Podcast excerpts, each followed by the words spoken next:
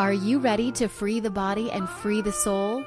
Join Dr. David, the cutting edge doc, as he guides us on today's journey. Here's Dr. David. Welcome, friends. Welcome to another edition of Freeing the Body, Freeing the Soul. I'm your host, Dr. David, the cutting edge doc.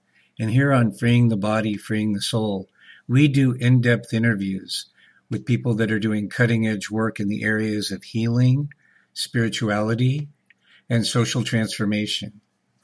I'm particularly thrilled and honored uh, to be interviewing a truly holistic medical doctor today, Dr. Mitchell Fleischer. And uh, later on, I'll be reading his uh, bio, and it's uh, truly a breathtaking bio. And uh, as I was interviewing Dr. Mitch, I was thinking how, after all these years, I've really finally found a medical doctor that I would like to have as my medical doctor. We cover a broad variety of topics as well as going into quite a bit of detail about his background and some of his major influences. And uh, I know you'll enjoy this uh, interview as much as I did. So without further ado, here's Dr. Mitch. Welcome, friends. Welcome to another edition of Freeing the Body, Freeing the Soul. I'm your host, Dr. David, Dr. David Kamnitzer, also known as the Cutting Edge Doc.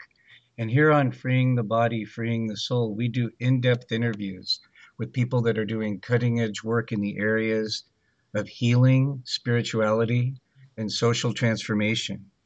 And I'm particularly thrilled about today's show because we're going to be speaking with a medical doctor named Dr. Mitch Fleischer.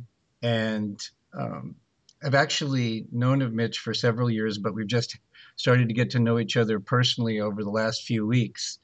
And I'm very excited. Most of you know that I'm a holistic doctor as well. I'm a holistic chiropractor with special training in clinical nutrition, herbs, and I'm also an ontological coach and I also do a lot of energy work. And one of the things that I've wanted to do for decades is I've wanted to connect with a medical doctor that I felt really connected to on every level uh, spiritual connection, intellectual affinity, uh, heart, and uh, experience. And I'm so excited because I feel like I've finally found a kindred spirit in the medical profession. I'm excited about what might come of that. And it's exciting to share this conversation with you. So I'm going to uh, just bring Dr. Mitch into the conversation, and then I'm going to uh, read you his incredibly impressive bio. So, Dr. Mitch, are you there? I am David, Dr. David. Thank you so much. That was very gracious of you to say, and, and I look forward to this interview. Okay, well, here we go. So, take a deep breath and I'm going to dive in here. Dr. Mitchell A. Fleischer, MD, and then there's a ridiculous number of letters after that. So I'm not even going to get into that. So here we go. Dr. Mitch Fleischer is a double board certified family physician specializing in classical homeopathy, nutritional and botanical medicine, chelation, biooxidative and bioidentical hormone therapy with over 30 years experience practicing the gentler art and science of integrative medicine.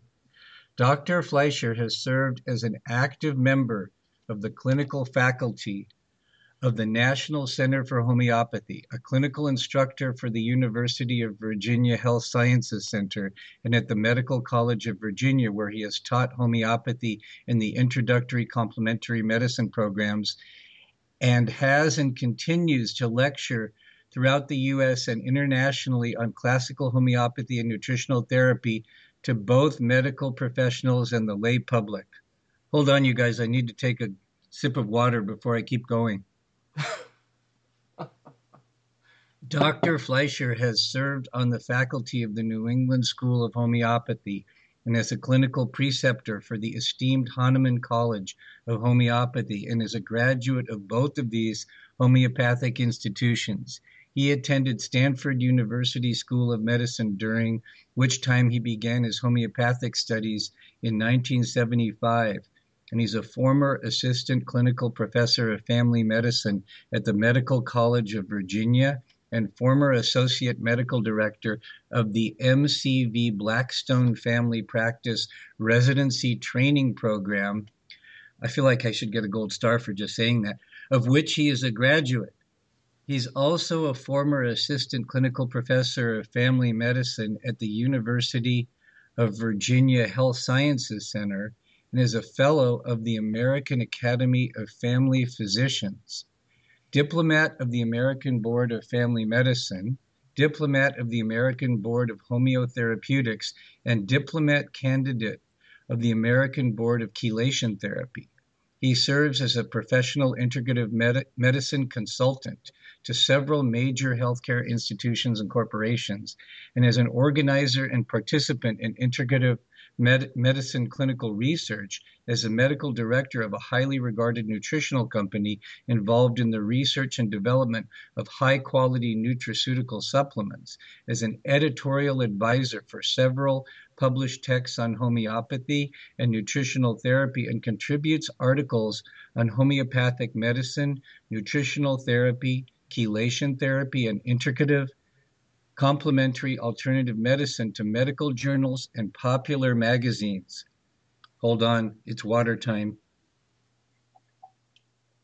Dr. Fleischer is the Chief Medical Officer and Vice President of HR Wellness Consultants LLC, a unique cutting edge consulting firm offering integrative medicine corporate wellness programs to empower employees with safe, non toxic, cost effective tools to improve their health and that of their families in the workplace and beyond. He is the author of Alternative Dr. M Care Natural Medical Self Care Protocols designed to help people help themselves with natural therapies, which may be accessible at www.alternativedrmcare.com. That's www.alternativedrmcare.com. Dr. Fleischer is in private practice in the beautiful Blue Ridge Mountains in Nellysford, Virginia, and can be contacted at 434 361 1896. Uh, we'll, by the way, we'll give that contact number at the end of the interview as well. He may also be reached via his website at www.alternativeMedcare.com, an international resource for integrative complementary alternative medicine. Wow! I'm sure that in the history of this show, even if it goes on for 20 years, I will never have a longer bio reading than this one. and, and, actually, I call that my brief professional autobiography. my goodness. Um, all I can say is it must be interesting being married to you. You'll have to ask my wife. Who happens to actually, uh, Laura is um, uh, a, a, holistic integrative nutrition uh, counselor, so we do a lot of work together. I was going to say she better be. yeah, she, she's a, she's an HR specialist, and she's the she's the president of HR Wellness Consultants, and is she's quite knowledgeable, great deal of expertise in synthesizing um, human relations in, in, the corporate workplace uh, with integrative CAM. This is what we're bringing to the world now, which is really quite exciting because it's it's cutting edge and brand new, well, never done before. It's really exciting and an honor to uh, be able to share this time and space with you. Um, it feels like uh, like I'm talking with a kindred soul here, and uh, you know, with the amount of knowledge and experience that you have and attempting to interface with our society as it currently exists, with all of its miasma and its distortions and brainwashing, um, I would imagine that um, that you face all of the excitement and all of the challenges that any innovator faces when they're attempting to disseminate an innovation or something of value. And um, and I know as an innovator myself, I know that the process of becoming who we need to be in order to effectively innovate and have our breakthroughs or our understandings or the the resources we have access to to have them benefit the collective that we want to serve and to make the connections where people begin to know and like and trust us and will consider new ideas. I know that that's quite a journey. I mean it's a spiritual journey as well as a professional and personal journey. And uh, i just wanted to mention that as a way of uh, inviting you to begin to share about yourself and your own personal journey that uh, is obviously incredibly rich. Thank you, David. I really appreciate it. Uh, and this is a wonderful opportunity to share. Uh, and, I, and I totally agree with you. It really has been a pretty profound spiritual journey that for me began at a fairly young age. Uh, I actually was came from a family of, of, of uh, physicians. My uh, mother's father, my grandfather was a physician, and uh, his two sons, the uncles, and actually my great great grandfather was the only uh, Jewish physician to the Tsar of Russia before the revolution. Uh, so I had that kind of history before me, and, and, as a small boy, my grandfather used to take me in his Studebaker when I was five, six years old um, uh, on house calls. After World War II, a lot of uh, doctors, especially he was a urological surgeon, uh, but they, they came back from the war and had to be general practitioners because there are so few GPs left after World War II. Uh, so he would take me around visiting his patients, and I, I got to see that really uh, close contact and, and, human touch and incredible bedside manner that he had, and it deeply impressed me. Um, so I, I, was convinced of, that I wanted to be a doctor from four and a half years old, um, and just and my my my feelings, my aspirations never changed at that time, and um, having been brought up in in the uh, 1960s, 1970s, that was called the Human Potential Movement, um, where Eastern mysticism and philosophy uh, came in contact with uh, Western science and medicine, and it was a really interesting time of synthesis.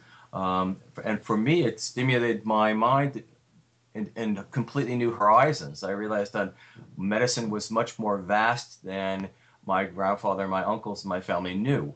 Um, and I read my first book on naturopathic medicine when I was 17. It was John List's treatise on American herbal medicine. Uh, and I was so excited. I, I, went into the woods. I lived in an area where there were lots and lots of woods for miles and miles and collected a lot of plants and started my own medicinal plant collection. Um, but I was still in high school and continued that into um, my college years. Uh, then I, my next book I read was uh, Felix Mann's Treatise on the Yellow Emperor, which is the first um, U.S. introduction to traditional Chinese medicine.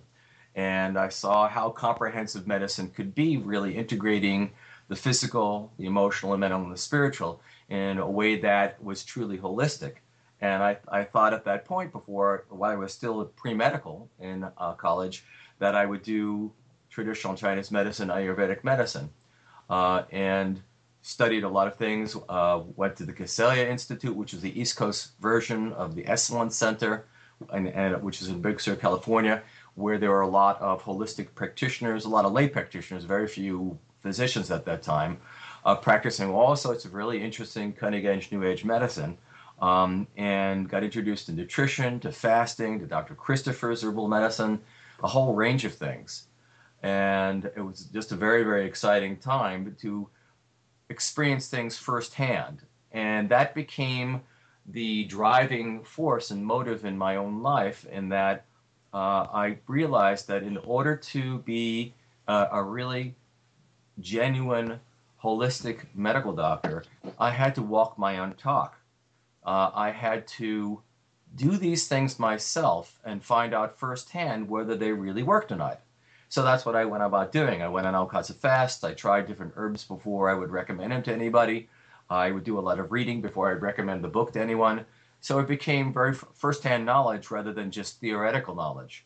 Um, and that's too often the problem in, in, allopathic medicine is that it's really a lot, of didactic book knowledge and theoretical information and not firsthand experiences. You don't see regular doctors taking a lot of the drugs they prescribe because they realize it would make them very sick. Whereas if you went, when you employ naturopathic and holistic homeopathic uh, uh, Ayurvedic uh, approaches, methodologies, and, and, and self healing and self care, you, you have you generally have good results if you know what you're doing. So I, I began to accumulate a lot of personal experience in that way about work, what worked and what didn't work, and again cataloging it in order to be able to share it with eventually my patients. Um, it was um, uh, it wasn't until I got into the first year of, of medical school, and I went I went to uh, Stanford in California, um, and it was interesting in that in the very first day of orientation, it, it, medical school is a very strange experience. Uh, you realize that you feel like, a, a, as Robert Heinlein said, it's a stranger in a strange land.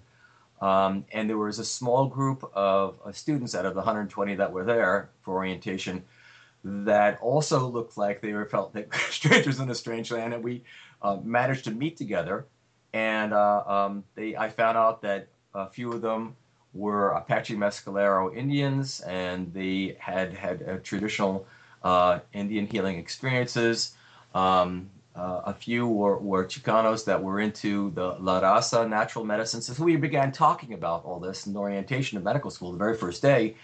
And I told them what I had experienced in uh, um, uh, Ayurvedic medicine, traditional Chinese medicine, American botanical naturopathic medicine. And we decided to create uh, an underground study cell. And uh, I actually commandeered uh, funds from the Stanford Medical Student Association and created a study group uh, after hours. And we drew upon the rich source of practitioners in the area around Palo Alto and Menlo Park that was surrounding Stanford and vicinity and there were some really fantastic practitioners um, that we drew on and learned from, and actually recorded those and put them in the Stanford Student Library. Interestingly enough, was is probably even still there. And it was in the it was in December of 1975 where we brought to our group uh, one evening um, uh, Dr. Bill Gray, who was a graduate of Stanford, and he was at that time practicing full time homeopathic medicine in uh, uh, in Mill Valley, uh, across from uh, uh, San Francisco, and uh, he gave his really in-depth, comprehensive, really wonderful presentation on homeopathic medicine, about which I'd never heard it until that point. and it blew my mind that here was a Western system of healing that really took into account the physical, the mental, emotional in a truly holistic way. that I, at that point supplanted the need for me to study Ayurvedic medicine and traditional Chinese medicine. Uh, and, and, I realized, wow, I don't have to learn Chinese or Sanskrit. I was trying, and I was studying uh, Chinese at that time in order to do that, to study in China. Um, and I also didn't have to stick needles in little kids because I experienced some acupuncture. My first experience, they put needles in the in the dorsum of my feet, and I practically hit the ceiling. And I wondered, how am I going to do this with children. At that time, uh, there wasn't anybody teaching uh, what's called tuina, which is a form of Chinese acupressure in the States. It later was introduced later. Um, so I didn't know about that until years later. But in any case, uh, I arranged to do a preceptorship, uh, that is, sitting in with him, with Dr. Gray in his office, between my first and, uh, and second year of medical school. And uh, after the first year of medical school, you really come out thinking, oh, you're on the top of the world, you know everything you need to know. It's really a ridiculous arrogance that a lot of medical students have. and I was very, very quickly disavowed of it.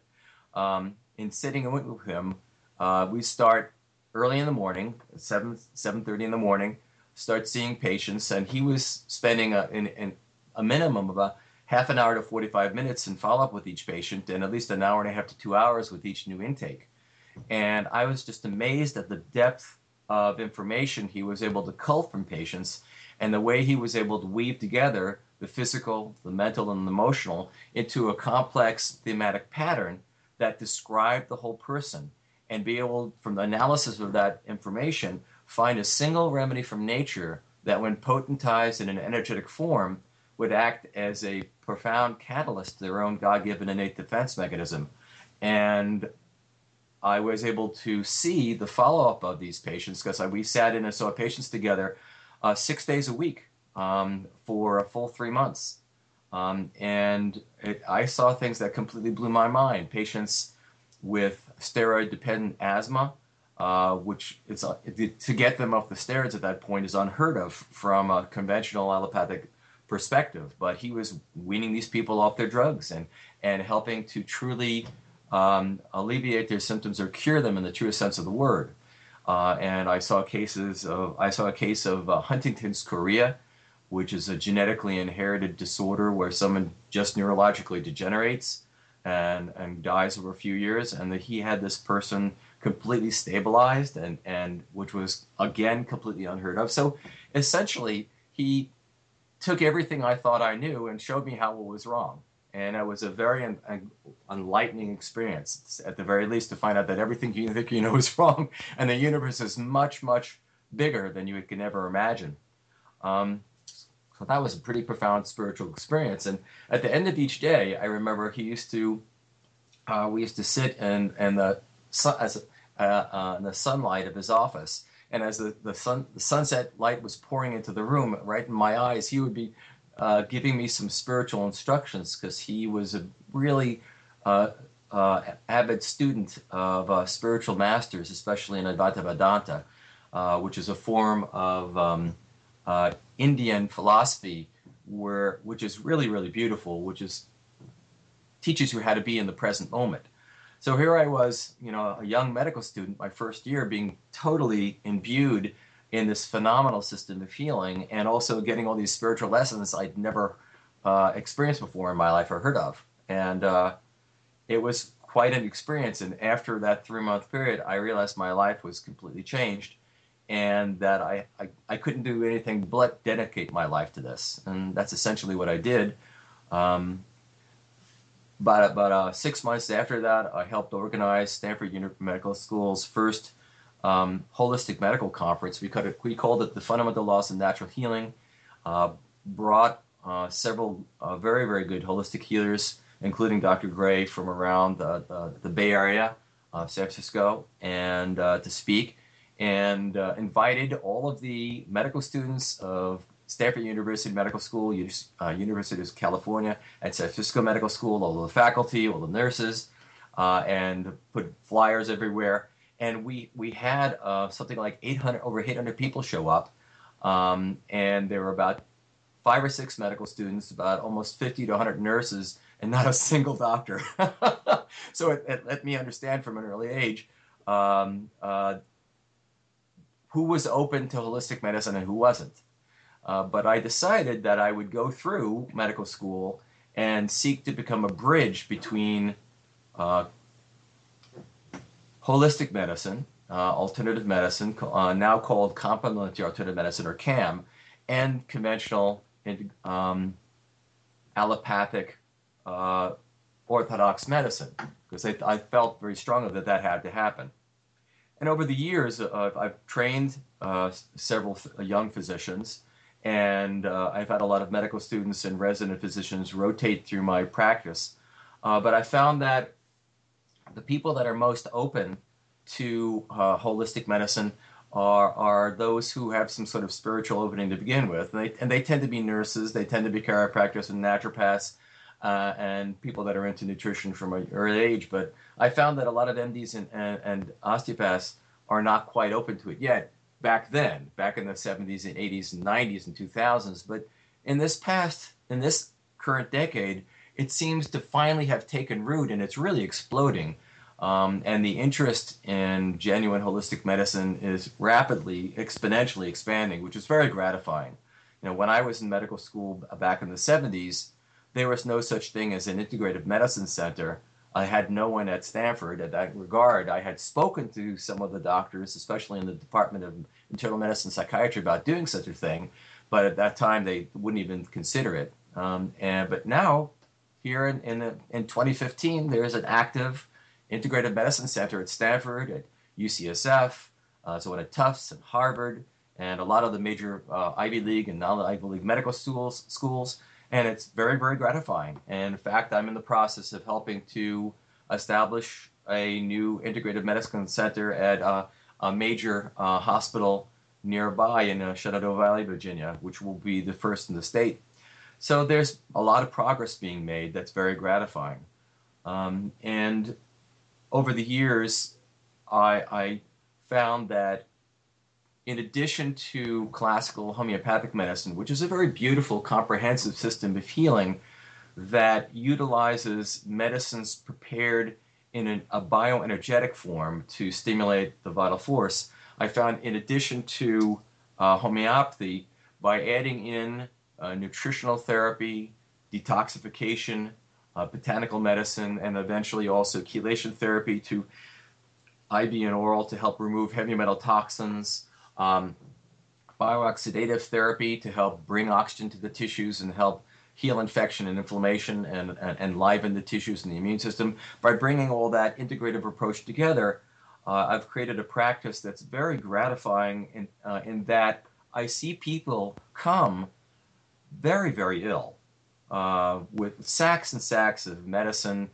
all kinds of different kinds of herbs and vitamins and whatnot, and yet they're still a mess. And when we sit down and take a very comprehensive, uh, detailed, candid, and honest history from them, when they're able to give me that kind of information, and over the years I've learned how to extract that from people uh, in a gentle way that makes them feel comfortable sharing the intimate details of their inner lives.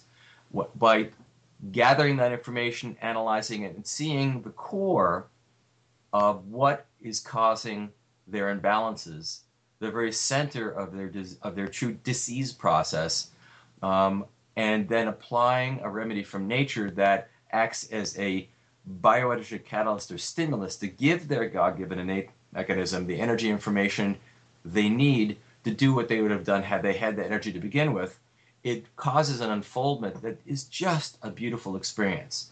Uh, in following people through a family medicine model, because that's what I decided to do in, in residency after medical school, go to uh, family practice residency tra- training, uh, because I could take care of infants and children and adults and people and women and obstetrics and surgical patients, the whole nine yards that really lends itself very much to holistic, especially homeopathic medicine. Um, and following people long term, which is what you do in family medicine, you develop deep relationships with people and you follow their whole families. And, and following people over time, I've watched that not only are people's physical symptoms alleviated, uh, but they gradually grow in their uh, conscious awareness and be able be able to have the skill to understand themselves enough to utilize self care uh, and become more compliant with their therapies. Because, you know, the reality is that there's this beautiful quote um, by uh, French philosopher Voltaire that the um, the job of the physician is to entertain the patient while nature cures the disease, and I see that as very much being the truth.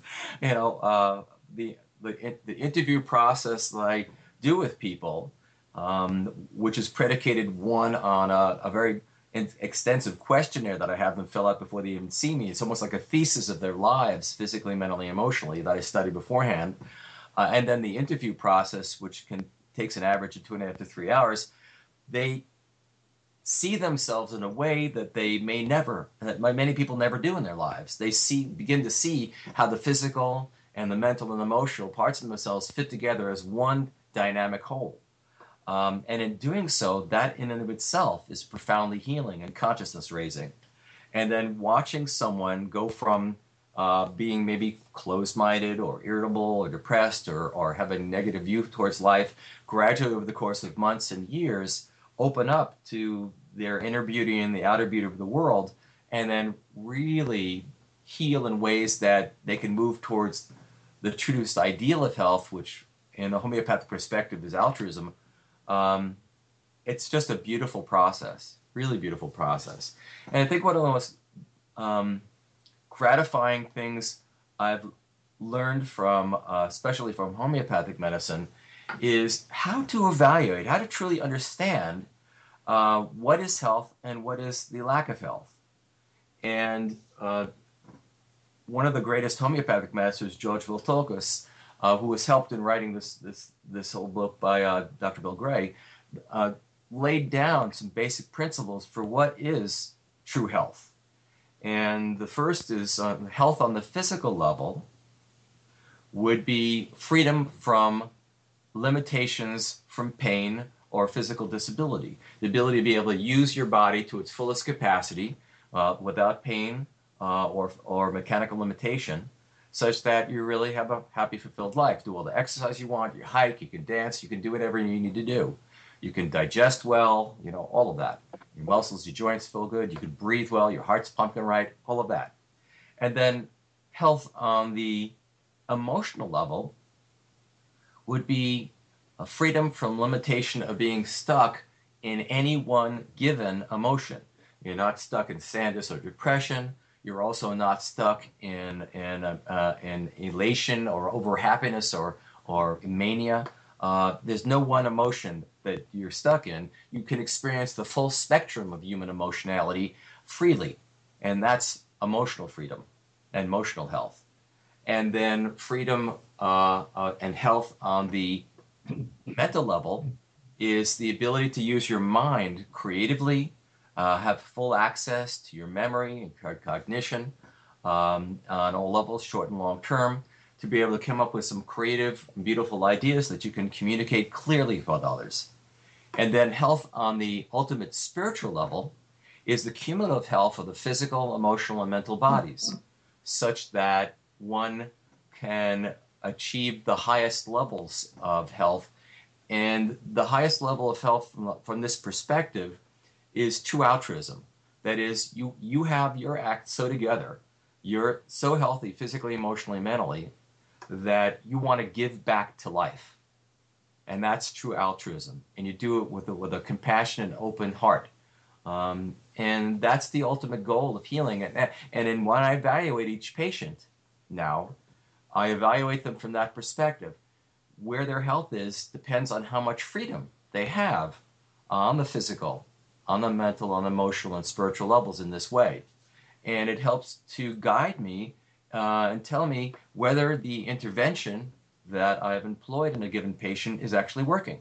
Is it helping them free up, free up from their symptoms on all of these levels or not? And then you know what to change or what to continue. It's very, very gratifying approach.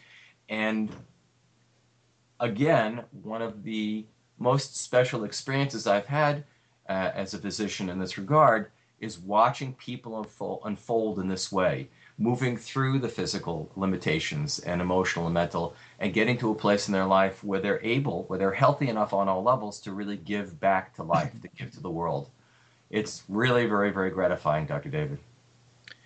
Thank you so much, Dr. Mitch. Uh, I really hear you and I resonate profoundly with what you're saying.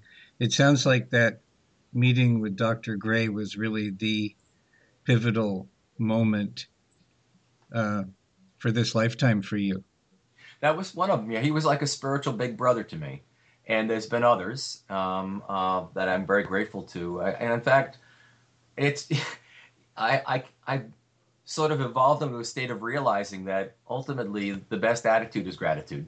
There's so many things to be grateful for in life, and I, I impart that to my patients that you know when when you're depressed, uh, it, it, you look in the mirror and you say, "There's a lot in life I have to be grateful for," and maybe in this moment I don't feel it, but I will do my best to smile at myself. And you know, there's research. There's been really there's, there's been psychological, uh, neuropsychological, and physiological research done that if someone's in a bad mood or depressed or anxious or whatnot, if you look in the mirror and smile at yourself and force yourself to smile, just the the neuro, impulses of the muscles in your face feed back to the brain and actually release chemicals, the neurochemicals, uh, serotonin um, and uh, norep- uh, norepinephrine that actually start changing your mood and make you happy. So this this is part of that process and realizing that the attitude of gratitude is a very, very healing uh, and powerful tool. So you and I, I think, are about the same age and kind of came of age around the same time. I was, let me just check that out. I was born in April of 1956. I was born in June of 1953. Okay, so we're right in that baby boomer ballpark. And uh, Smack dab in the middle. We're in the apex. yeah. I've been in the healing arts in one form or another now for almost 40 years, and I've been a doctor, holistic doctor, for 27. And in my assessment, it's much more difficult to help people get well now than it was when I first started in practice. And I and and and and I have always been motivated by my failures, by both by my vision of possibility, but also by my failures, uh, challenges in my own life, and then times when I'm working with a patient and it's not going the way I want it to go. And that's definitely part of what catalyzes my learning as well as my faith and my vision of possibility.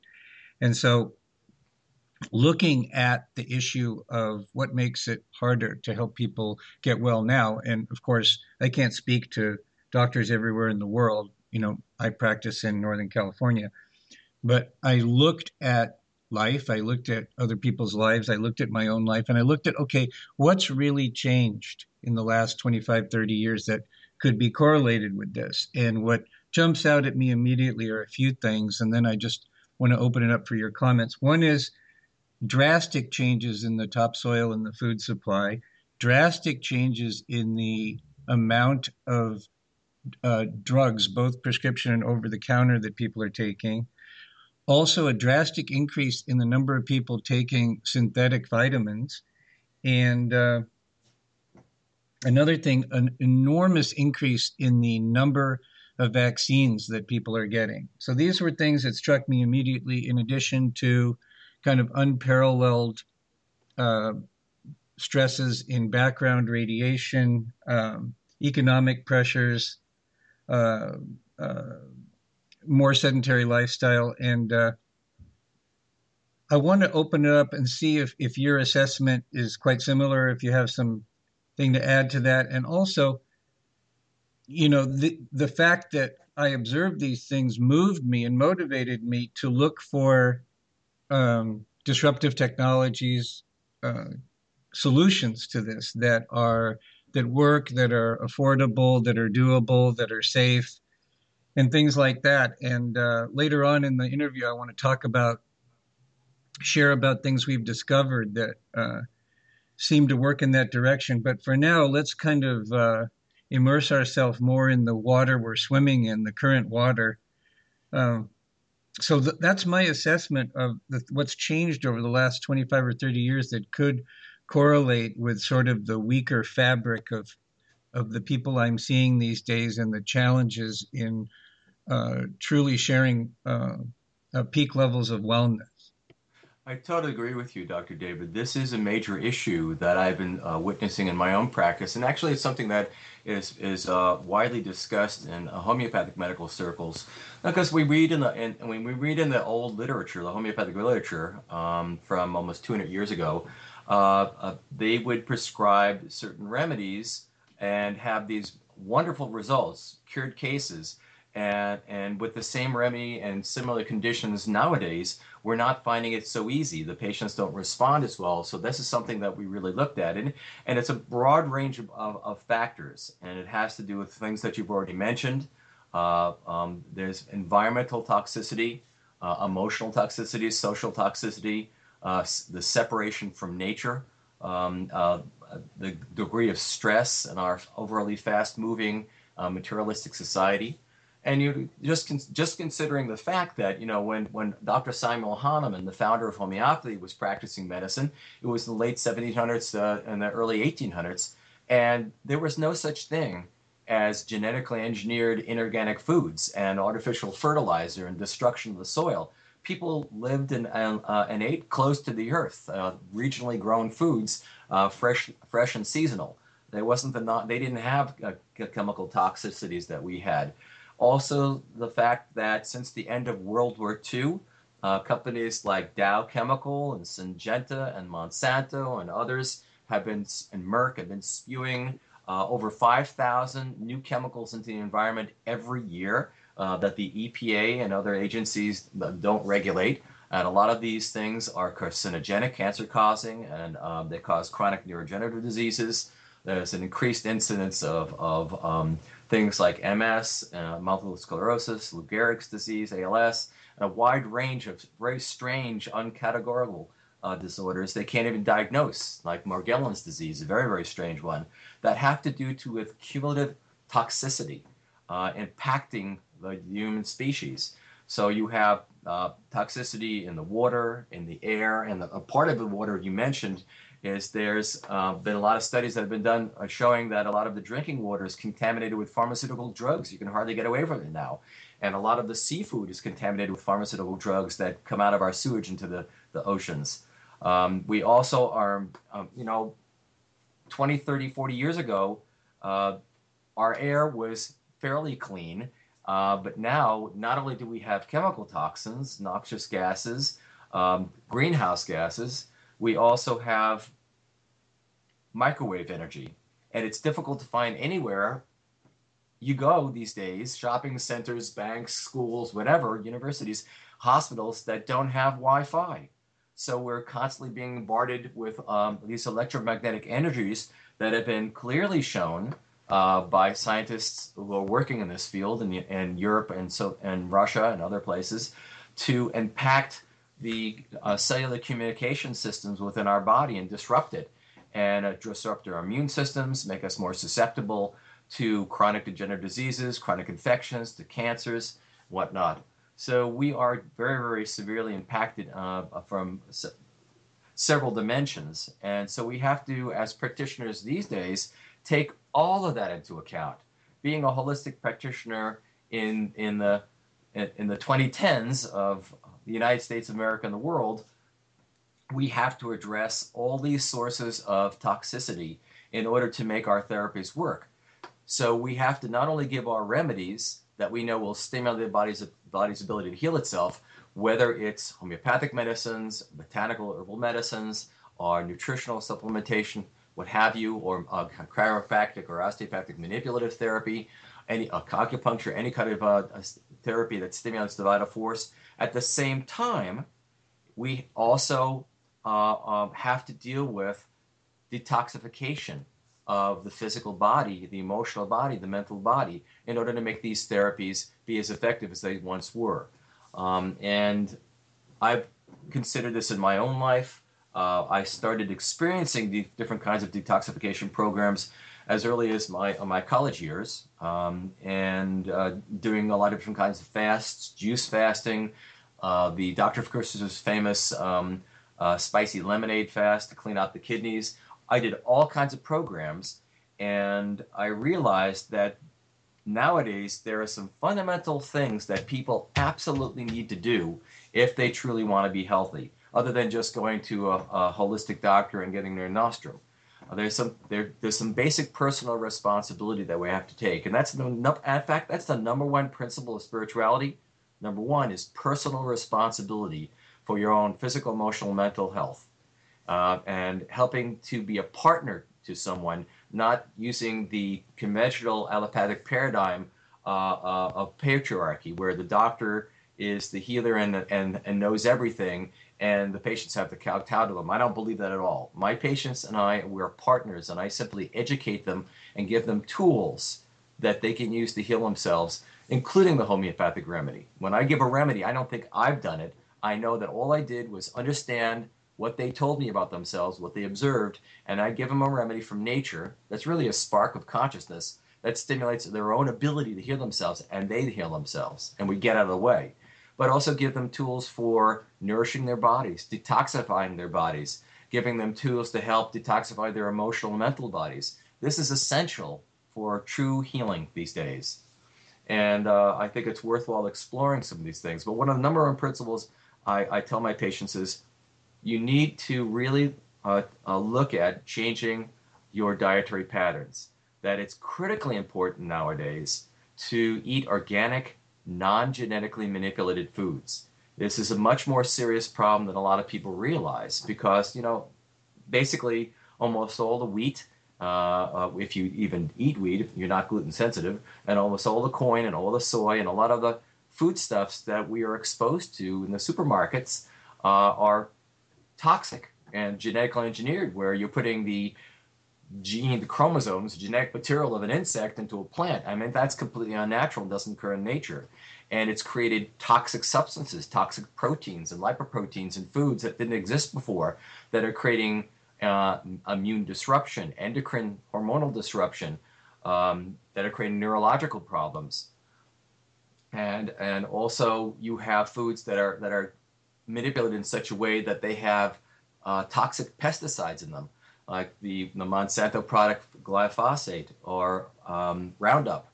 Uh, that contaminates so many foods, it's unbelievable. I mean, virtually all the soy and the corn out there has a, a residues of glyphosate in it. And it's been shown very clearly by a plethora, just a mountain of evidence from researchers around the world, that this is an extremely toxic substance, even worse than DDT. Uh, and it's, a, it's ubiquitous. It's hard to find uh, food products that don't have some of it in it these days. Organic farmers have to be very assiduous uh, about making sure that their crops are not contaminated. Uh, and it's been shown to cause neurodegenerative diseases, tumors, and, and lab animals, uh, to kill farm animals who are exposed to it. So this is a very, very important issue that we as holistic healers must bring forward. That one, they, our patients and people need to eat organic, non-genetically engineered, regionally grown foods. They need to drink pure water. Very important. A lot of people are unbelievably dehydrated and are, you know, they're living on coffee, whether it's organic coffee or not, they need to drink water because you get dehydrated on caffeine and get them off things like soda pop, uh, and uh, which contains phosphoric acid leaching your bones and get them away from things uh, that, that are full of uh, high fructose corn syrup, which, by the way, is genetically engineered um, and full of toxins as well, to get them away from that sort of lifestyle. The typical American diet, which has unfortunately been exported to several other countries in the world, is basically toxic. It's life denying rather than life affirming.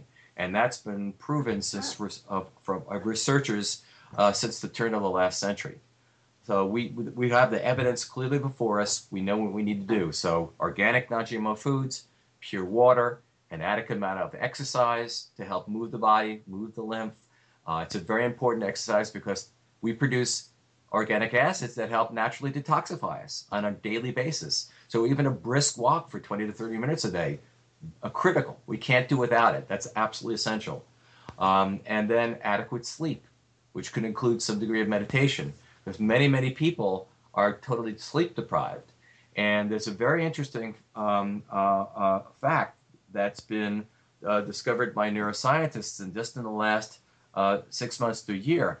You know, for uh, many, many years, uh, doctors and scientists wanted to know how the brain detoxified itself because even though we have lymph channels and lymph glands in all the other organs of the body, the brain does not have a lymphatic system. So they wondered, how does the brain clear itself out? And they discovered by elegant, very elegant research using PET scans or positron emission tomography that when somebody went into sleep, especially into REM sleep or dream sleep, uh, the cerebral spinal fluid that surrounds the brain and spinal cord, which act, would actually trickle down the blood vessels or capillaries of the brain uh, in, uh, from above downwards and they could see the, and the colors a red wave moving down the brain and flushing out all the toxins and waste products from the brain and out uh, would cross the blood-brain barrier, then be released through the kidneys. When someone doesn't get adequate sleep, they don't get that detoxification and flushing of the brain and regeneration, and it leads to all sorts of not only emotional and mental problems and sleepiness and, and, and lack of uh, function, and memory, but also leads to physical problems because the brain uh, um, is is a controller of all of the tissues and organs in the body, and also that's where the pituitary gland is the main uh, gland that controls all the other hormonal glands. Right, it sits in the brain, so you have to flush out. So there, therefore, adequate amounts of sleep. So if you do those those basic things, you can be fundamentally healthy and, and, and restore your health. The other thing I found that, that is extremely important uh, to maintain health these days and goes right along with uh, what you mentioned initially in this whole uh, era of, of toxicity is regular fasting. Uh, when human beings evolved as hunter-gatherers, uh, uh, you know, more than uh, several hundred thousand years ago, you know, a few million years ago, we didn't have ready access to food all the time. You know, we didn't have 7-Elevens and grocery stores and the rest of it. We were used to going through periods of fast and famine. During the, the spring and the summer, when there was lots of food, we would stuff ourselves and you know eat as much as you could to create a big fat pad, so that during the lean times of the fall and winter, uh, you could essentially go into a hibernation phase and, and release all that stored fat. Well, we don't do that anymore. And it turns out that that's very detrimental to continually eat, eat, eat every day. Um, and there's a lot of research now coming out that's proven that if you do a fast day once a week, uh, you put your body into a, a, state of what's called ketogenesis. That is, when you're not taking the carbohydrates in or the proteins in, you will begin to burn your own fat. And turning over the fat, you release a lot of the stored fat soluble or lipophilic fat loving toxins. And a lot of the dioxins, the DDTs, the glyphosates, the plasticizers, the BPA bisphenol A, a lot of environmental chemicals are fat soluble. So they get they go through your breath, you breathe them in, you drink them in, you eat them in, they go right through your skin and they get deposited in your fat tissues and, and gradually poison you over, over months, years, and decades. Uh, and regular fasting helps you turn over your fat cells and flush those toxins out. In addition, when you burn fat, it releases uh, chemicals called ketones that gives a fruity flavor uh, odor to your breath. And it turns out that your brain loves ketones. It will use sugar if that's what it's got, but it loves ketones. And if you've ever gone through a fast, you know that feeling of being after a few days when your body's not using sugar or carbs anymore, it's just using ketones from burning your own fat cells uh, that you think clearer, have a better mood, you just feel great, and your muscles and everything feels better, and your skin looks clearer. So, this weekly process of fasting, um, which could include either just using lemon water or grapefruits or uh, green drinks, which are even better, which are very low in carbohydrates and low in protein and low in fat, that allow you to go through this process of burning your own stored toxins and fats. It's a very, very health giving thing, and I, um, I educate my patients continually about this and give them resources for easily uh, obtainable organic uh, non-GMO green drinks that they can use, which we can discuss later. Well, what kind of things do you do, Dr. David? Well, I do a lot of the things that you're talking about, but I also do a lot of structural work, excuse me, and a lot of energetic work. And uh, I was so thrilled when you talked about the CSF, cerebral spinal fluid connection, because I also do a lot of cranial work. And then I also do a lot of emotionally based clearing work using EFT, emotional freedom technique. And I also, for people that are more spiritually open, I also I also function as a ontological coach. So we're right along the same lines. Um, one question I had, I had a couple questions, and then uh, wanted you to talk about another problem that I think most people are really blind to. Um, one question I had is is is a one day fast enough to uh, trigger significant ketosis? I've always felt that uh, a two day a two day fast like you're talking about, and then in that second day of that two day, you really get uh, much more ketosis than you get the first day. So you actually get more bang for your buck by doing um, an intelligent two day cleanse than a one day. That that's true. That you you get increasing ketosis as time goes on. But after uh, you know, when when some when I have people begin it, I would tell them that you know you can have your dinner by no longer you eat no solid foods after six o'clock the night before, and you can just have water until midnight, and then you'd eat nothing.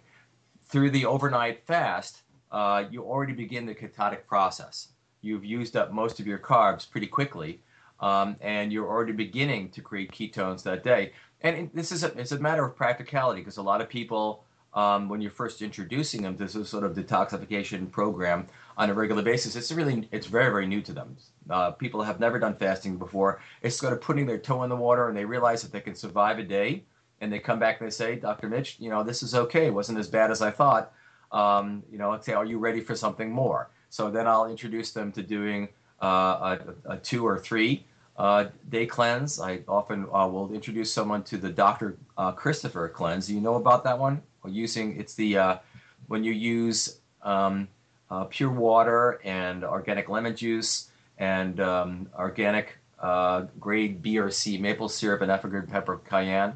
It's delicious. It's a spiced lemonade. It's very very good uh um, um bowel gallbladder and uh, especially kidney cleanse. It's right quick, tasty.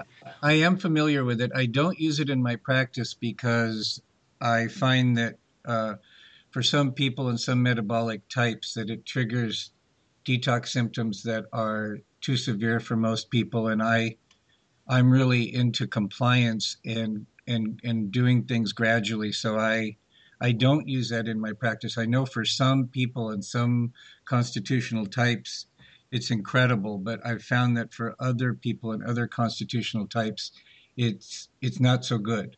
Yeah, that's uh, that's uh, what I find too. That's not something I would introduce someone to immediately. That's just one of the things that people do. So I have someone who comes in who is an athlete in good condition. I might introduce them to that, but the vast majority of people, I introduce them to juicing, to green yeah, juicing, yeah. and uh, all, all, all, there are some uh, uh, other products that um, are basically equivalent to green juicing that are a lot easier for them to use because I, I want them to be compliant. That's a major issue with a lot of these integrative therapies um, that are new to people, getting them to, to, be compliant and have the experience and realize firsthand that this is very effective. And for uh, a lot of my patients who um, have shown have been shown to be uh, pre-diabetic uh, or frankly diabetic, um, I will put them on, on, on green fast, uh, green juice fasts, or I'll introduce them to uh, some green juice products that are easy for them to use. And I've been doing a, 10 day uh, cleanse with people um, to help them lose weight and detoxify. Uh, I found one that's extremely effective that's based on uh, uh, organic, non GMO products. It's been very, very gratifying and easy for my patients to do and have had some very, very good results. So that's where I uh, tend to go first with people. And once they've had the experience, uh, what it feels like to do a fast and detoxification and lose the weight and have this incredible energy and your mind feel clearer and you're able to see clearer, it's just, they're, they're blown away by it. And then I introduce them to doing it on a regular basis, to do that at least once a week, and then maybe do a 10 day once a quarter. Uh, so they do not just a spring cleaning, but every every a quarter of the year they're doing a cleanse, and they notice that their health dramatically improves just by doing something as simple as that. So I have a question. I don't want us to get too geeky because there are non-doctors listening to this, but one question I have is when I hear about you talking about a 10-day cleanse, one consideration that comes up for me is how do you make it safe to be able to go that long on that type of low calorie, uh, low fat uh, cleanse without the body's adaptive mechanisms kicking in and going, now, wait a minute, I don't know when the next amount of fat is coming, so I better start storing what I have instead of releasing it. You know, I have found, you know, obviously you have familiarity with tools that I'm, you know, not as familiar with as you, but I've always stayed away from trying to go more than a couple of days on that kind of a program because of a concern about the body adapting, slowing down metabolic rate,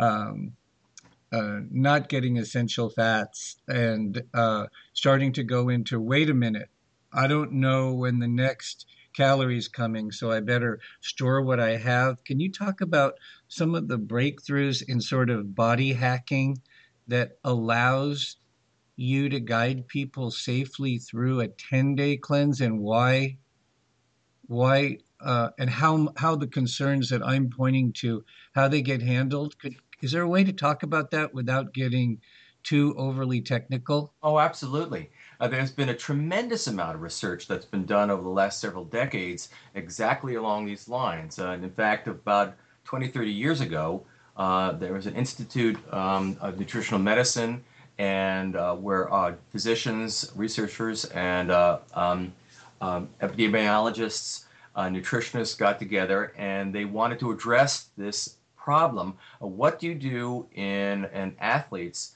who are doing strenuous exercise and, and, and, and when, when they wind up developing what's called sarcopenia, the loss of muscle tissue, loss of protein from their body from the aggressive exercise. And they also wanted to drain, address the same issue that happens to people who are doing any sort of um, medical fast uh, when they're trying to um, uh, reverse their obesity and become healthy again, because the same thing tends to happen. So they, you know, what do you do when um, you're doing a low a calorie, low carbohydrate, a relatively low fat diet? Um, because what happens after a while when you burn up your carbohydrate stores in your body, the glycogen stores, uh, then you start uh, metabolizing or breaking down uh, the fat. But at the same time, people tended to also break down the, pro- the muscle, the protein in their muscle, and that's not such a good thing because that muscle wasting one makes you very acid and t- feel toxic, um, and disrupts the and all of the chemical systems in the body and makes you feel terrible, but it makes you feel weak. So it defeats the purpose. So what they came up with was um, a very interesting combination of the of eight essential amino acids uh, that are necessary for health and life uh, in a very specific combination, such that when you took that amino acid combination uh, while doing any extraneous exercise or doing any fasting, it maintained what's called net nitrogen balance. Basically, you didn't lose any protein at all, no muscle wasting whatsoever, no sarcopenia, loss of muscle, and you specifically burned fat. So any stored fat in the body would be the first thing to go. And the way that works is that in, inside of every single human cell, all 50 trillion cells, you have these little tiny organelles like the size, size of bacteria called mitochondria. And that's those mitochondria are the energy, like the batteries of our cells, where you burn sugar and fat to create the energy of life, the chemical called ATP, adenosine triphosphate, that runs all the machinery, the chemical machinery of the cell. That was, that's what gives you energy.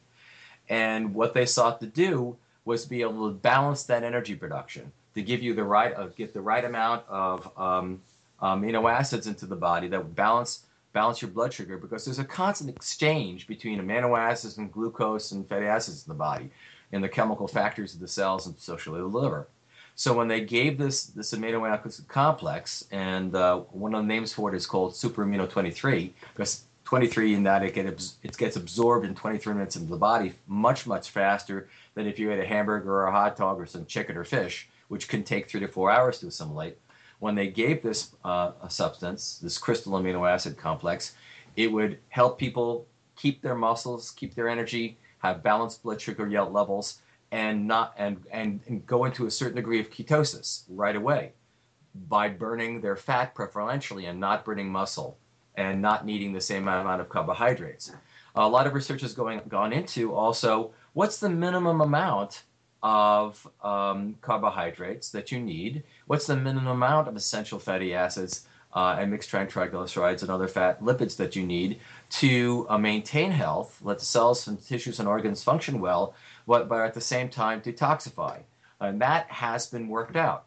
Uh, and there are now uh, programs available wherein you can take in uh, um, organic, non GMO greens, green drinks that have the right amount of the uh, uh, ref- non refined but raw organic coarse whole carbohydrates, which is the way that nature intended us to eat them, and also the um, omega-3 fatty acids, omega-6 fatty acids from plant matter, which is the cleanest, and at the same time take this in, in combination with these special amino acids that keep you from muscle wasting, and then by doing that, your body is satisfied and nourished with all of the constituents, the, the, the whole foods constituents from these green foods, uh, um, not, not only vegetables, but fruits, and um, uh, especially ones that are rich in phytonutrients and antioxidants from uh, sprouts, from uh, uh, grass juices, which are some of the cleanest, most nutritious foods in the world,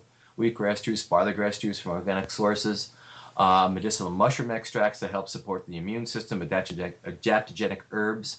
Adaptogenic means uh, anything that helps support and accelerate, build up one's physiology or metabolism when you take all those together, your cells and your tissues and your organs can function optimally in a state of ketogenesis. Uh, every single day you're burning fat preferentially, releasing the toxins which are which are limiting by uh, your, your feces, through your sweat, through your urine, and at the same time you're taking in really powerful nutrients that are enriching the cells uh, and rebuilding the tissues, regenerating the tissues in a gradually less toxic environment. A lot of research has shown that um, in what the point of time where people really begin to feel uh, non-toxic or detoxified takes about four to five days. Actually, two days you might feel begin to feel good, but a lot of people who have never done a fast before, uh, the first um, uh, three to four days of, of a fast, when you're be really beginning to dump a lot of toxins, you can feel kind of yucky. You can feel weak and malaised and yucky, unless you unless you do a program that's balanced with the protein uh, and the um, uh, lipids um, and the green foods, as I just mentioned, then you don't tend to feel like that. Well, what's very interesting is I've done these I've done these 10 day uh, detoxification programs now several times myself, and my wife has too. And it's curious that every single time I've done it, by the, about the fifth morning, I wake up and I feel I wake up very, very alive, very alert. And when I open my eyes, literally, I see things more crisply and the colors are brighter because I realize I'm seeing things through detoxified eyes and brain. And um, many, many of my patients, dozens and dozens of my patients have had, who've done this program have had the same experience. So the science is there, both basic science and clinical science, showing that there are ways in which to do these detoxification programs that are very, very effective. Uh, for the vast majority of people, uh, the 10 day period is enough time to lose anywhere between 5 to 20 pounds of weight, which is what the vast majority of people in America tend to be in that overweight range. And if they lose 5 to 20 pounds, they've really done what they needed to do. They've reached the optimum weight. There's a big segment of our population that needs to lose more than that. And then there's other kind of programs I've used where they can extend the fast or they can do it uh, um, intermittently and gradually and, and, and lose the weight in a much healthier way and gradually detoxify so that uh, their cravings can be diminished and, or completely go away for junk foods and uh, refined carbs and sugar, and soda and the rest of that garbage. Um, they can see the difference in their lives when they're starting to eat a healthy organic lifestyle away from the junk foods and they and they're able to then be able to convince to change their habits and that's the kind of thing that uh, creates compliance where someone incorporates it into their own lifestyle because they've seen the benefits themselves I find that to be the best way to do it. So this is very exciting, uh, just thrilling. I mean, my cells are tingling here. Um, so I want to go back to a, a couple of points. One is because I want to draw you out more on this. So, in your experience, is it possible to get all the essential fatty acids that you need from the greens? Yeah, you know, in fact, um, one of the healthiest foods that was ever put on God's green earth are uh, green grass juices like wheatgrass juice, barley grass juice, oatgrass juice, because in that initial stage, and if you've ever if you've ever watched pastured animals, horses and cows and goats, they'll have a whole field where you have tall, uh, firm grass and little baby grass. They always, always go for the brand new, fresh, green, little tiny grass on the ground. And why? Because in that stage, where it's where that where you have this bright green, very soft leafy grass prior to what's called bolting. Um, it's the it's the most nutritious food in the world. It's rich in chlorophyll. It's the richest natural source of this enzyme called SOD, superoxide dismutase, which is one of the most profound uh, natural enzymes for mopping up one of the most dangerous free radicals in the human body, which is superoxide radical. Uh, it's also a rich source of chelated vitamins and minerals uh, directly out of rich soil, um, and it has a lot of natural uh, essential, you know, omega three fatty acids in the form of uh, alpha linoleic acid. So you're all, you are getting all of those constituents. It also has a lot of live enzymes in it that are extremely healthy for you. Uh, so when you make a juice out of that, that is one of the most nutritious foods in the world. And it was even this is what the Essene scientists back for 2,000 years ago uh, allegedly this pre-scientist taught Jesus how to heal. Uh, they taught taught him about fasting uh, and uh, actually did the first enemas with gourds, and they taught him about eating these fresh squeezed juices. Um, that was those were the original naturopaths back then in the, in the Middle East. Um, well, a lot of people don't realize what happens uh, in the green juices, when you see wheatgrass juice or barley grass juice, a lot of people are afraid to eat them because they think, oh my God, there might be gluten in them. There's no gluten in that early stage. When the plant grows up and the stem becomes firmer, and you get this little bolt, a little a little white bolt, a yellowish bolt, and then you get the production of the leaves and the seeds. The seeds contain the gluten. So the you know the, the all the gluten is in in the germ of the grain of the wheat and the spelt and the kamut and the rye and the barley. Um, and what gluten is, for people who don't know, uh, that's that's a molecule that nature created so as, a, as, a, as the natural baby plant food. Uh, gluten is actually, if you took a string of protein, of amino acids, and then rolled it up into a really tight ball, like a knitting ball uh, of yarn, uh, that was that's like a gluten molecule, very very complex, uh, um, winding up a protein, and a lot of people, unfortunately, because human beings didn't evolve in eating grains, we evolved as hunter gatherers eating nuts and seeds and roots and berries, um, and we didn't have any milk and uh, bread and pastries and things like that in our original diet from which we evolved. So later on, when we began eating those things around 11, 12,000 years ago, that's when paleobiologists, the doctors and scientists who study uh, ancient people and and what happened to them, that's when they saw a lot of chronic diseases start happening: tuberculosis, brucellosis, cancer, whatnot. Um, when we started eating grains, because when human beings were exposed to this gluten, it was either directly toxic to the intestinal lining and caused inflammation and thickening of the bowel and malabsorption, and, and it led to all sorts of disease, or people developed allergies to it and the number one allergy that we know about is called celiac disease, when you have what's called an IgA, immunoglobulin A antibody to it. And people who are allergic to that way can develop very severe bowel disease and very severe uh, brain disease and even convulsions and absolutely heart disease, skin disease, a whole range of things.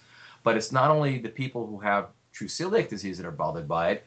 Uh, there's uh, research going on over the last two decades that's shown a good 80% of people who, even though they don't may not have celiac disease or IgA allergies to gluten, uh, they they react to it anyway. Uh, they might have an IgE allergy or an IgG allergy, uh, which are different kinds of reactions. Or they they might have reaction to it and none of the tests they're not they're not positive for IgA, IgE, or IgG and still react. And if someone comes to me and says I have bowel problems and I'm fatigued and I have itchy skin um, the first thing I do is check for celiac. If they're negative for that, I take them off all gluten anyway. I, I tell them get off all grains, um, not even rice, no wheat, no spelt, no kamut, no barley, no rice, no nothing. Just eat vegetables. Just just have some fruits. Just have sprouts. Just drink plenty of clean water. Have some free-range grass-fed beef, chicken, and fish, things of that nature, in balance for your own blood type and your constitutional type.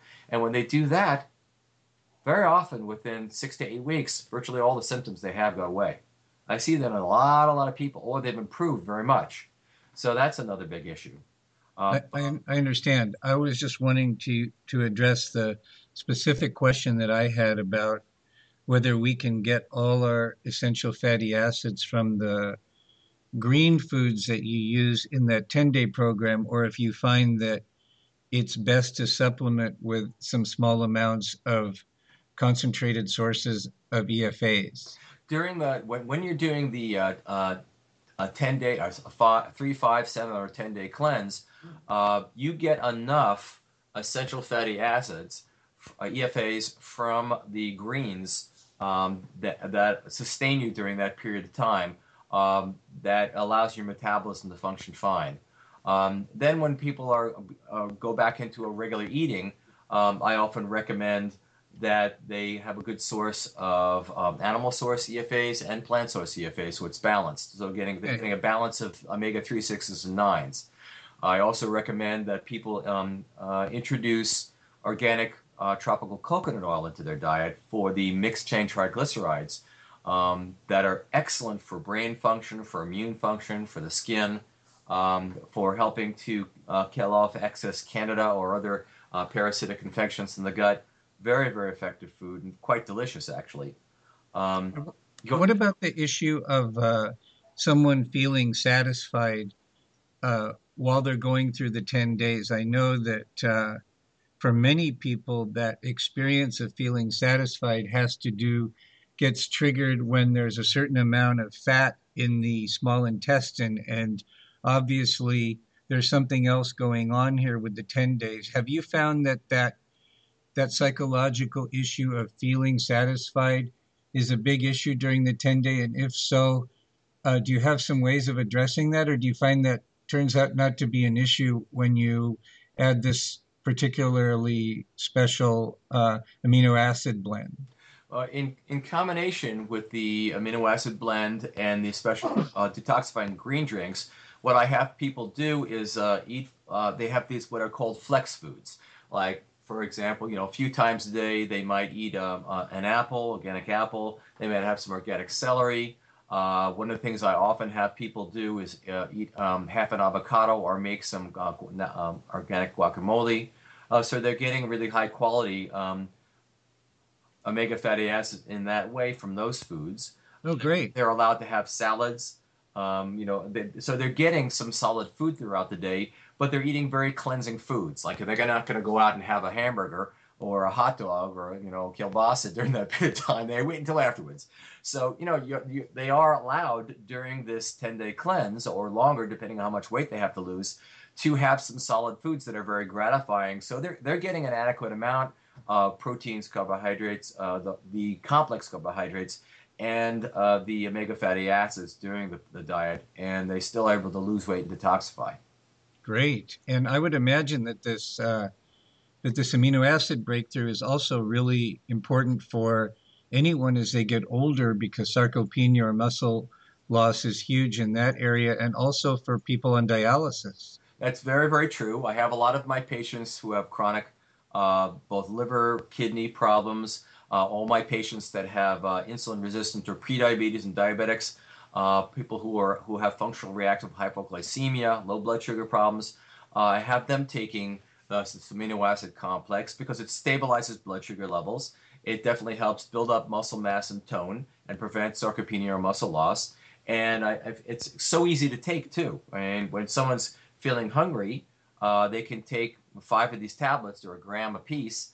Uh, they take five grams of it, and uh, they feel they feel their energy levels come up. In fact, uh, this morning before uh, earlier this morning, I, I, did a very intensive workout, uh, which I do most days. I and I, I took ten of these tablets, or ten grams of protein, with some with some water and green tea, and did a, an hour and twenty minute workout and I felt no fatigue, uh, no muscle legs, and fantastic afterwards. And in fact, I met several athletes uh, who are vegan, who eat nothing but vegetables and sprouts and things of that nature. No eggs, no fish, no meat, nothing. And you'd wonder how does someone maintain beautiful musculature and, and energy and endurance if they're a complete vegan? Because that's difficult. Uh, and uh, this nationally famous um, uh, weightlifter and athlete told me that he ate uh, 30 to 45 tablets of this amino acid complex a day as his main source of protein. And I can tell you, I he, he showed me what he could do. Uh, uh, he actually did a handstand in front of me on, on five fingers, uh, which I would never begin to do. Uh, so you can survive very well on a vegan diet as long as you take higher quality protein source like this. And a lot of athletes are doing that. This is very popular. Um, Dr. Mitch, uh, do you have time to go maybe 15 minutes extra? Sure, go ahead. Okay. So this is fascinating and really paradigm shifting and thrilling to hear. One topic I'd like you to address because I see it as an area of really big unconsciousness in the collective and also with my patients is could you talk about the dangers of long term use of synthetic vitamins? Yeah, that, that is a major issue, uh, especially in people who have a depleted diet to begin with. A lot of the synthetic vitamins that are out there, you know, the one a day and the others, uh, made by Lederle Laboratories, I'm not afraid to say that. These are these are just garbage um, because they really are made out of um, pharmaceutical chemicals. Um, they're not in association uh, with the um, phytonutrients that um, that they usually are, are, are involved with. Uh, when, when plants contain uh, produce vitamins and nutrients, Um, they're always in association with other biological molecules that um, increase their activity in the body, their bioavailability and activity. For example, pure vitamin C is called ascorbic acid. And ascorbic acid or vitamin C never exists by itself in nature. It always exists in combination or association with what are called bioflavonoids. For example, in an orange, um, in an orange or any citrus fruit, you, you have these things called citrus bioflavonoids, like hesperidine or rutin uh, or naringenin. And these very large um, uh, molecules help protect the vitamin C from uh, oxidation. So they keep it in, its, in, its, in, the state in which it's going to be most effective in the body. And they have their own function working with the ascorbic acid in the body. They help to um, mop up or act as uh, free radical scavengers in the human body and have a lot of uh, properties. For example, um, uh, in grapes, there's uh, a bioflavonoid called OPCs, the oligomeric proanthocyanidins, that give grapes and uh, a lot of the vegetables their purplish or, or, or, violaceous or deep reddish color or bluish color. And the, uh, they act as anti-inflammatory agents. They're, they've been shown to be anticarcinogenic. They prevent blood clots. They have a wide range of functions. And they work best in conjunction with vitamin C and other bioflavonoids. So whole food um, uh, supplements are really some of the best ways to go. But what I tell people, you know, if, there's also a cost associated. I have patients complain that a lot of whole food supplements are very expensive, and unfortunately, that is tends to be true. And I'm hoping someday that there'll be um, enough people taking them or, or, demanding them that the prices come down. Uh, if they wind up taking some of the quote unquote synthetic vitamins, I always have them take it with green drinks. Uh, because then the, they will the molecules will tend to bind up with the bioflavonoids. They'll associate themselves with it, and at least they're getting some benefit. Not not the complete benefit that I'd like, but you have to take in effect and um, uh, take into account uh, people's budgets as well. But I always try to um, uh, steer them towards the organic whole food supplements to get the best effect. Well, Dr. Mitch, um, it, even if we're going over here about 15 minutes, that means we have about 10 minutes left. And I want to kind of open the floor to you to talk about what you're most excited about these days and uh, anything else you want to say to our listeners and uh, to give your contact information. Uh, you know, one of the things I'm realizing as we wind this down is uh, if you'd be open to it sometime in the near future, I'd like to do a second interview, kind of a part two that would build on this context that we've created here, where we could get more into some specific health challenges people are facing. Is that something you'd be open to? Oh, sure. That would be that would be a lot of fun to do. I, I like being able to address specific uh, okay. uh, areas and questions and get into the detail. And uh, you know, perhaps you might even consider um, we can take some patient histories and, and can analyze them and, and, give, and give some ideas to people of what you can do in given situations. What's important to understand, though, that uh, I think this is true of, of any knowledgeable, experienced holistic physician, that every single person is unique. Uh, and that we have to individualize therapy. There's, there's no such thing as one size fits all, which is sort of the model of allopathic um, conventional medicine. Um, in that you know they try to very often fit a round peg into a square hole. You, if you want to really stimulate someone's ability to heal themselves, which is what you're doing with really good quality holistic medicine, you can't do that. You have to address someone uh, holistically, looking at all, at all the physical, all the emotional, all the mental, all the spiritual dimensions and parameters of a person, and fit the therapy to the person, not the person to the therapy. That's critically important. People have to understand that. What I also would recommend um, to all the listeners here is in your choice, in your selection of your physician, of your healer, you want to ask them questions. Remember that you know they are essentially providing a service to you. They're a servant to you. They're not your master. You know, uh, you, you, are allowed to question your doctor, and I encourage my patients to question me, ask as many questions as possible, so I can educate them because knowledge is power. Knowledge is power when you actually use it.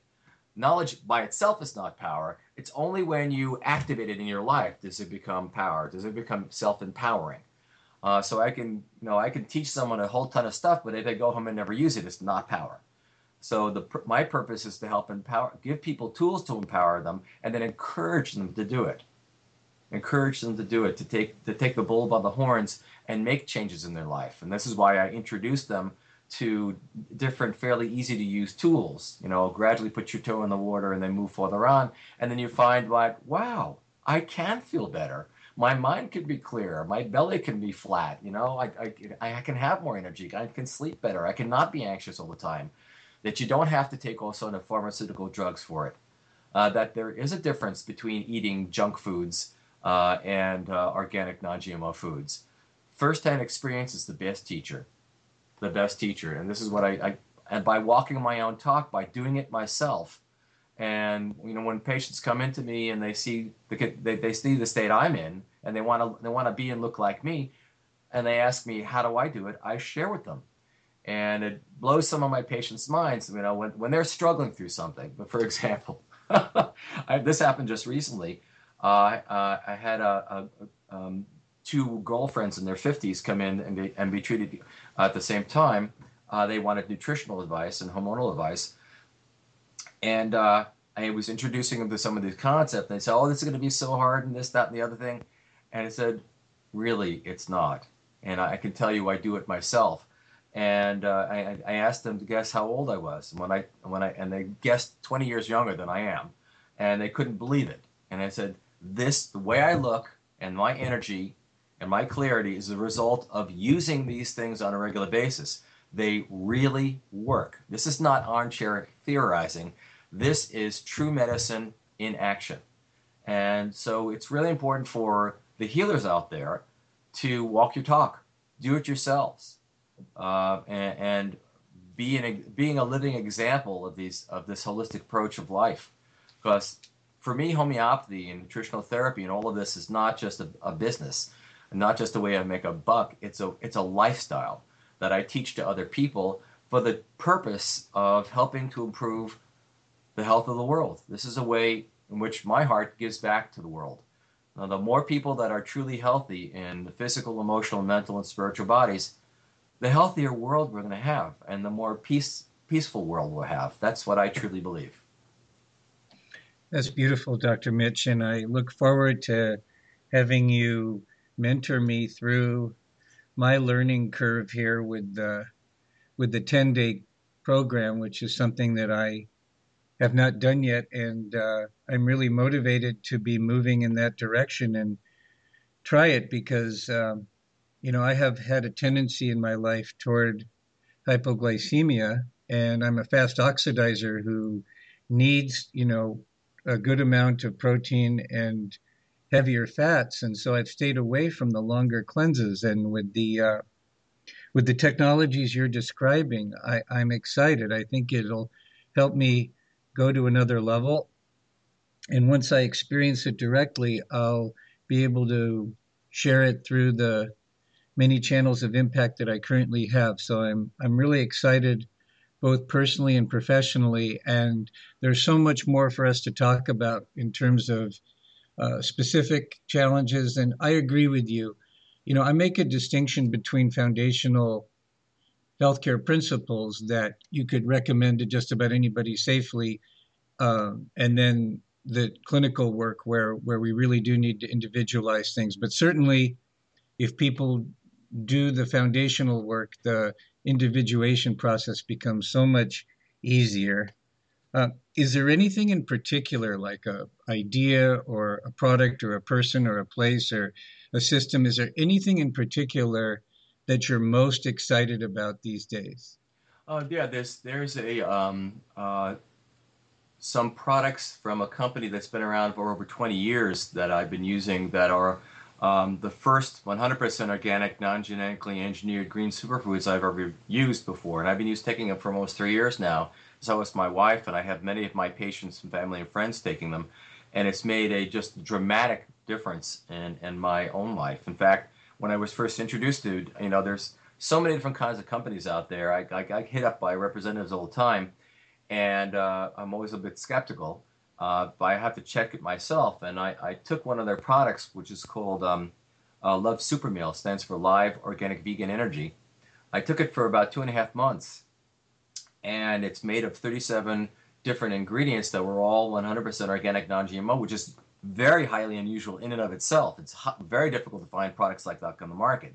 Because a lot of people don't know that the FDA allows nutritional companies to say something is organic when it's only 70% organic and 30% of it could be any kind of crap they want to put in it, which is what a lot of nutritional companies do. So I was very impressed that this company um, was willing to go the, the, the extra yard and really produce extremely high quality products. And I saw a difference in my own vitality, my mental clarity, my sleep, my energy, my skin quality, my bowel function, everything uh, after two and a half months on it. And I was convinced, okay, now let me try this 10 day thing. And that really blew my mind how well that worked. And well, I'm kind of in that same learning curve right now since I met you and a few other people. I'm currently taking that same product and I'm really impressed and I'm beginning to kind of design in my mind a low gradient stepwise process that we can introduce to the world where people can kind of follow in that footsteps and i'm just kind of taking it step by step. So i'm really glad that our paths have crossed and i'll make sure that in the show notes that there's contact information for people that want to get more information about that program. But if people want to reach you personally as possibly their personal physician or to access some of the uh, resources you have on your website would you go ahead now and give your is whatever contact information you'd like to give, and then um, anything you'd like to say in closing. Sure. Uh, thank you, Dr. David. Uh, so, they, if people want to reach me at my medical office, which is in the Blue Ridge Mountains between Charlottesville, Virginia, and Lynchburg, Virginia. I'm at the base of Winnick Resort. It's very, very pretty here. It's like uh, Tuscany or Bourguignon. Uh, my medical office number is 434 361 1896. That's 434 361 1896. Or they can also reach me through my office website, which is www.alternative, that's A L T E R N A T I V E med, M E D, care, C A R E.com. It's all lowercase, alternativemedcare.com. And I have a um, email address through the website, info at alternativemedcare.com, and they can contact me through that. And uh, um, I can put them through to my uh, receptionist and office manager to schedule an appointment. I also have, as you mentioned at the beginning, I created a special uh, website, uh, which is www.alternativedrmcare.com. And what that is is a compilation of a lot of the uh, natural medical self care protocols that I've designed over the last 30 or some odd years. Um, I it was essentially I was motivated to do that because so, many of my patients, after they got well uh, under homeopathic nutritional care, detoxification, uh, wanted to introduce their relatives who lived very far away in other states or other countries to what I did. But of course, I can't see them all, so they would ask me for copies of protocols. And uh, in order to make it uh, make easier access to this information, uh, I was going to write a book. And then I realized that about every four to six months, the information was changing in it. So I decided to create an ebook and it gives people a, a, pers- a, subscription to it. So if someone uh, makes a subscription to um, Alternative Dr. M Care Natural Medical Self Care Protocols, they have constant renewed information all the time and they have 24 7 access to a, over 100 different um, natural medical self-care protocols anytime, anywhere in the world. And it's been very gratifying, very easy for people to use. And they can also contact me through that website, uh, and I can design protocols for them, or they can make appointments. And um, I found that um, you can, I can very successfully do uh, interviews by telemedicine, by phone consults or Skype, and that's been very working very well as well. And I just want to put out there this I really am very grateful to you, Dr. David, for uh, putting out these um, interviews and helping reach a lot of people with what is true healing. And may many more people learn about this and help to achieve their optimal health and well being. Well, thank you, Dr. Mitch. I'm really moved, both personally and professionally, by who you are as a person and your vision and your uh, your commitment to extend what what you're being and what's been so graciously shared with you. And I'm really glad that you are willing to do a part two, and we'll set that up soon. And so, thank you, Dr. Mitch. And ladies and gentlemen, you've been listening to an in depth interview between Dr. David, the cutting edge doc, and Dr. Mitch Fleischer, medical doctor. And uh, if you uh, if you're as excited about I as I am about these kinds of in-depth interviews, uh, please listen often and uh, share this with your friends. And uh, go over to iTunes and uh, give the uh, give the podcast a five star rating and a heartfelt review. So, with that, we'll close with love and peace. Bye for now. Dr. David here again. I hope you enjoyed that in depth interview with Dr. Mitchell Fleischer. I was really moved by Dr. Fleischer's brilliance and his heart and his commitment to service and his commitment to truth. And uh, it makes me feel really good to know that there are medical doctors out there like Dr. Mitch and uh, I think that bodes well for all of us and for the future of our species and for the planet. So until next time, we'll close with love and peace. Bye for now. Thank you for joining us for today's episode of Freeing the Body, Freeing the Soul. To access all episodes, including show notes, go to cuttingedgedoc.com. That's cuttingedgedoc.com. Lastly, if you love today's show, you can support Dr. David, his work, and the show by going over to iTunes and giving a five star rating and a heartfelt comment. Thank you again for joining us today and for your commitment to freeing the body, freeing the soul.